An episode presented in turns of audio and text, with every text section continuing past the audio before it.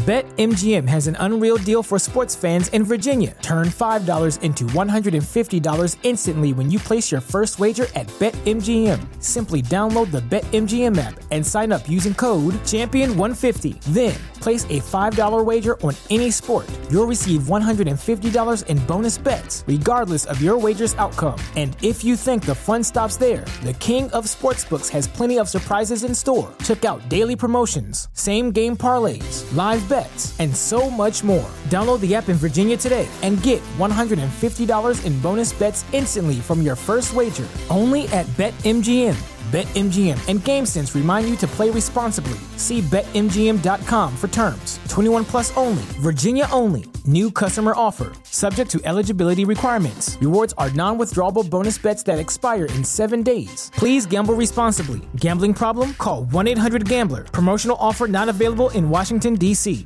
Coming at you live from the Copple Chevrolet GMC studios. This is Old School, brought to you by Sandhills Global.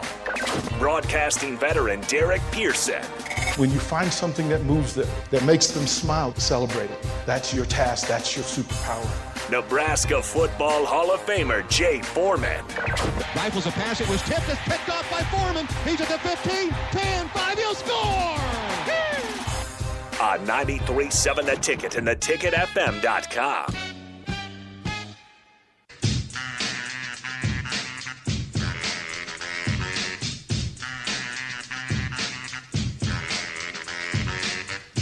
Welcome back to Old School Hour 2 on this dreary Monday. A Monday full of rain and So clouds and So gray. lack of sun. So great. But we're happy in here, kind of. I don't know we anymore. are. We're in a good mood. I don't know anymore. We're in a good mood. Jay Foreman doesn't want to dance. It's just sad. Just makes me just not a. I'm They just got gonna nothing to do ask with Monday. I'm just going to ask him to walk down this, the, the Soul Train line. Like, don't just he can fr- he can even frown when he does it. Honestly, he it'd be funnier. It'd be funnier if he, if the camera like got to him and he looked down the line and then he just walked away.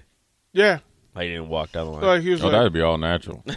once I see you, he was like, no. once I see Rico, I'm gonna get. Right. I'm gonna get the whole outfit. I don't know how far away this is. I'll grow the hair out. oh, you know, you know who which which outfit I want to do? Jeffrey from Fresh Prince. When he got on Soul Train, with, Oh. with, with the black and gold, and he got the he got the he got the wig and the glasses. Beautiful. hmm Yeah, that's how I'm gonna come down to LA. That's how we'll come to. yeah, I can see you guys doing that. Yeah, he said you guys. I can see you doing that. I'm gonna dress like. I'm gonna dress like Scooby Doo from uh, Scooby Doo What is when he had the big wig and the and the like platform shoes. Oh, Just trying to. you could do that, Yeah. Or you could do like Kramer. Kramer walking down the street, Seinfeld. Goodness gracious. Would Simple see? Th- but here's the question: I think Simple would actually dance. Oh, Simple would. Yeah, He would protest It- for a well, while, well, but he I would- think he would. he would. Pro- no, he would like he'll shadow box all the way down to Soul Train line. It'd be great. It'd be Yeah. really good. Yeah, so they they were having a good time with it. So Yeah, welcome into old school. Honda Lincoln Hotline. Starting here text line 402 464 5685. Facebook, YouTube, Twitch, Twitter. Starter Heyman Jewelers live video stream. Hit us up. Hit us with a what's up DP, what's up Jay, what's up Rico. Uh, we might answer a question or two. I don't know. Depends on how, depends on what you ask, how you ask it. Yeah, Scott says this. I listened to one YouTube show from some Texas guys, and they were pretty good. Obviously concerned with the outcome, but not just blindly blaming name, image, and likeness like lots of folks. Uh, talked about how the scheme fit was more of what uh, Mathis was looking for. So, and Corbett That's says boring. he's going to say, well, well, I mean, you know, at some point, a lot of the conversation gets on the lowest common denominator, which is to blame it on blame it on NIL or give credit to NIL. Yeah. Yeah, And the I mean that's the easy, Yeah. easy excuse. But yeah, the scheme scheme is a big deal. And um, even though his coach was there, Gary Patterson, but Gary Patterson's defense, if it was something that he didn't feel that was showing his you know best ability, then why would he go down to Texas and think it'd be any different? So obviously Nebraska, you know, there was games that where they rushed the passer pretty well, and so um, you know schematics wise, I think Chinander's experience and Dawson's experience, two coaches obviously that he's going to be working closely with, um, of coaching in the NFL and improving the defense every year, um, is probably it was obviously very appealing to him and should be to other kids as well. Well, I think a lot of what happened this weekend was for folks who wanted something positive to latch onto to get through the next couple of months. This was you got it. Yeah, I mean it's You got it. You got you got Cam. You got Cam Jurgens. You know, second round. You got Cam Ta- Taylor Britton second round. Uh, you, you could claim Wan'Dale. has to be desperation. well, look, all of it's desperation. I always find it interesting when people claim the victory on, on draft day. For It's not your win. yeah, it's not your win. It's not no. you can be happy for it, but that's not your It's win. not your win. Yeah, right? it- well, that was well. Nebraska, Nebraska fan base hung on the UCF for like two years. Yeah. After that, McKenzie oh, was at it, Mackenzie whatever Milton. Mackenzie Milton as well. yeah, when he became when he went in transfer portal. Right. Oh my God, it's happening! No, it's Bring him home. It's not. This was never home. It's Right. not happening. So yeah, so I think it's yeah, you got to be happy for Wan'Dale. He, he again, he bet on himself, went back home, had a phenomenal year, ended up being a second round pick, and um, question, Jay Foreman: so Would Wan'Dale have had that happen had he stayed?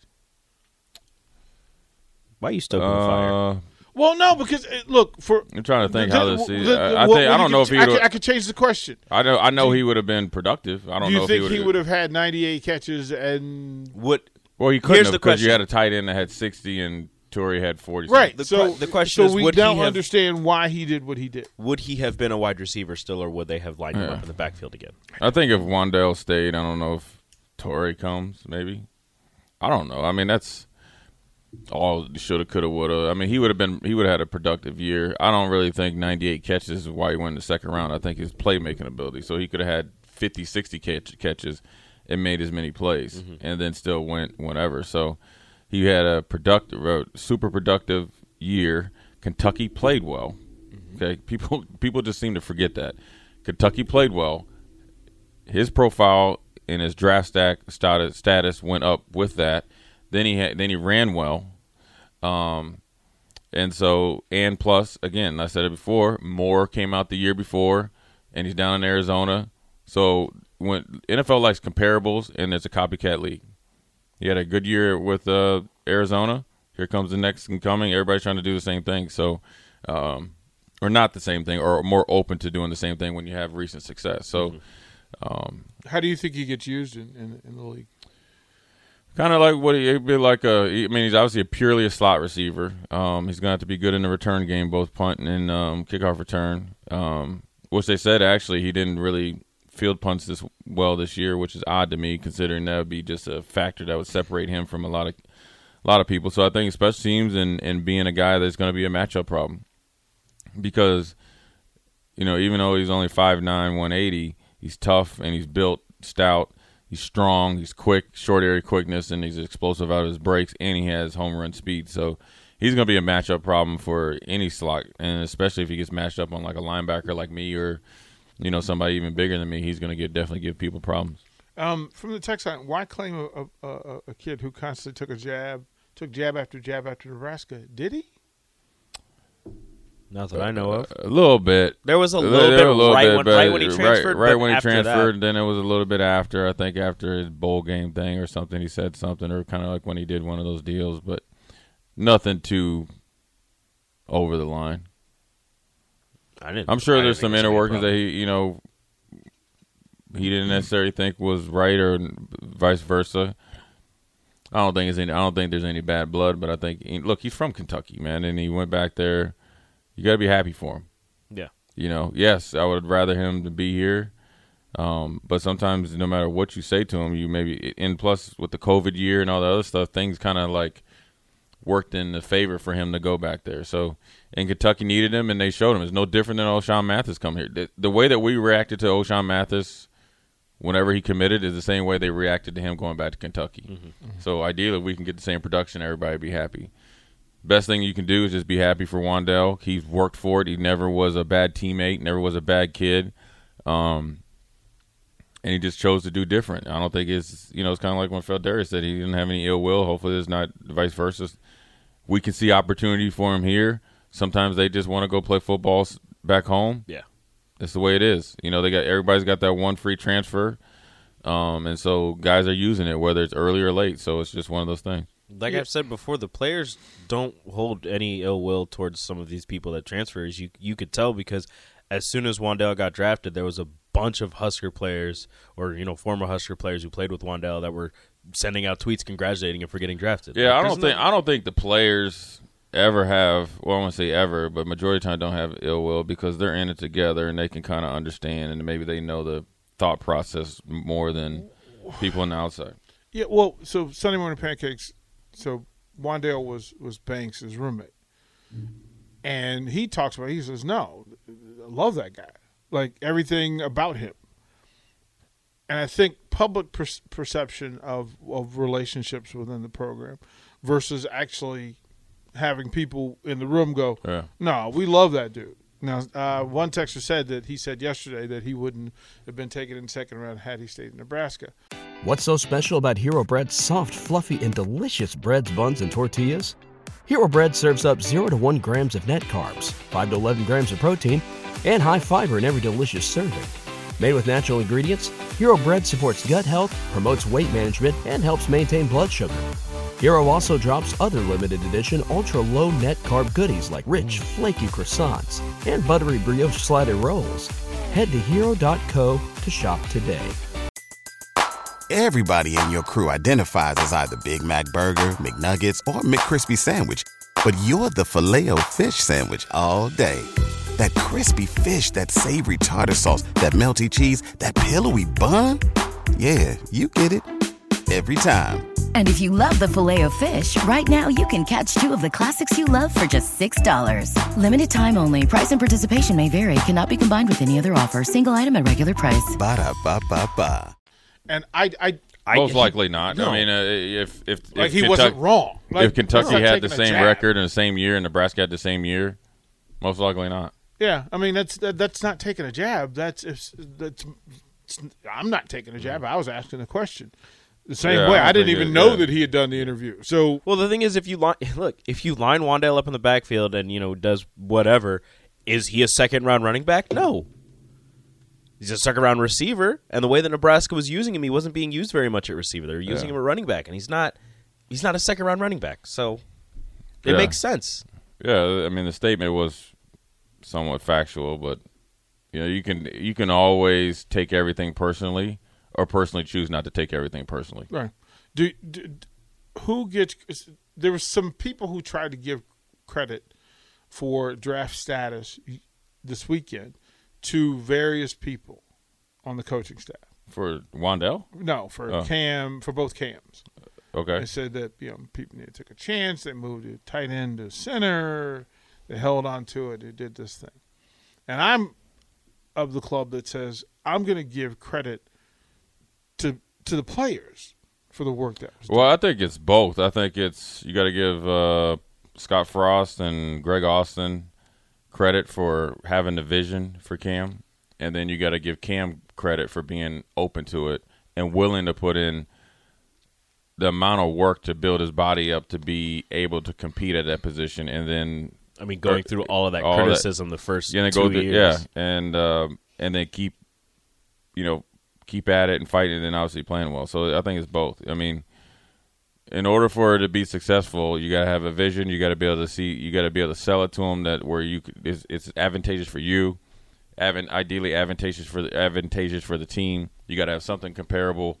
Um, and then he's got to be willing to put in the work, and then you got to make sure that you're constantly, you know, keeping in contact with him and then you know lock in step with him as he's going through the process because I think Cam might have been like 235 240 coming out of high school maybe. I, I don't know I don't remember. He's tight end so he couldn't be that much bigger. So just to get to 280 and be willing to put in the work for that is astronomical. That that falls you know 100% on Cam you know Dave Ellis Zach Duval the weight coach you know it's a whole collaborative effort. You get what I'm saying? It's the the coaches, the players, the support staff, the nutrition staff. It's the uh, you know the trainers with Mark Meyer and all them. They got to make sure that his you know they're doing everything to make sure that as his body's starting to grow or he's adding weight, that his you know flexibility isn't lost. He's not losing athletic ability. So you know the payoff is there, and um, you got to give credit where credit's due. Um, and so look, regardless of how or why Cam end up leaving early, you know that's water underneath the bridge. It worked out for Cam. It worked out for Nebraska. Um, he'll represent Nebraska well, um, and as people get older, everything will be fine. That's the way it is. Did you did you pay much attention to the DBs and, and, and their place in the draft? The fact, that, I mean, we're we're we're, we're good that uh, Deontai's going to get an opportunity, but what did you think? Did you think that they had earned kind of a, a better place than? Yeah, I thought Deontay would have got drafted. You know, maybe fifth, sixth, seventh round. Um, Do you think the age held him back? Maybe, probably. Well, but I mean, it's the same thing they said about JoJo. I right? think a little bit, but I think 25. it's again, it's supply and demand. There's a lot of those guys out there, and so if you're not, well, here's what to, here's just from my experience working down in Houston is that and talking to other people in other organizations that sometimes scouts and scouting departments they like the easy way, right? So if you're one team and we pass some notes, okay, well instead of doing let, let me fact check this. You get what I'm saying? So if, so essentially your, Rico's opinion is based off what we're saying. Maybe not fully, but it's definitely influencing, right?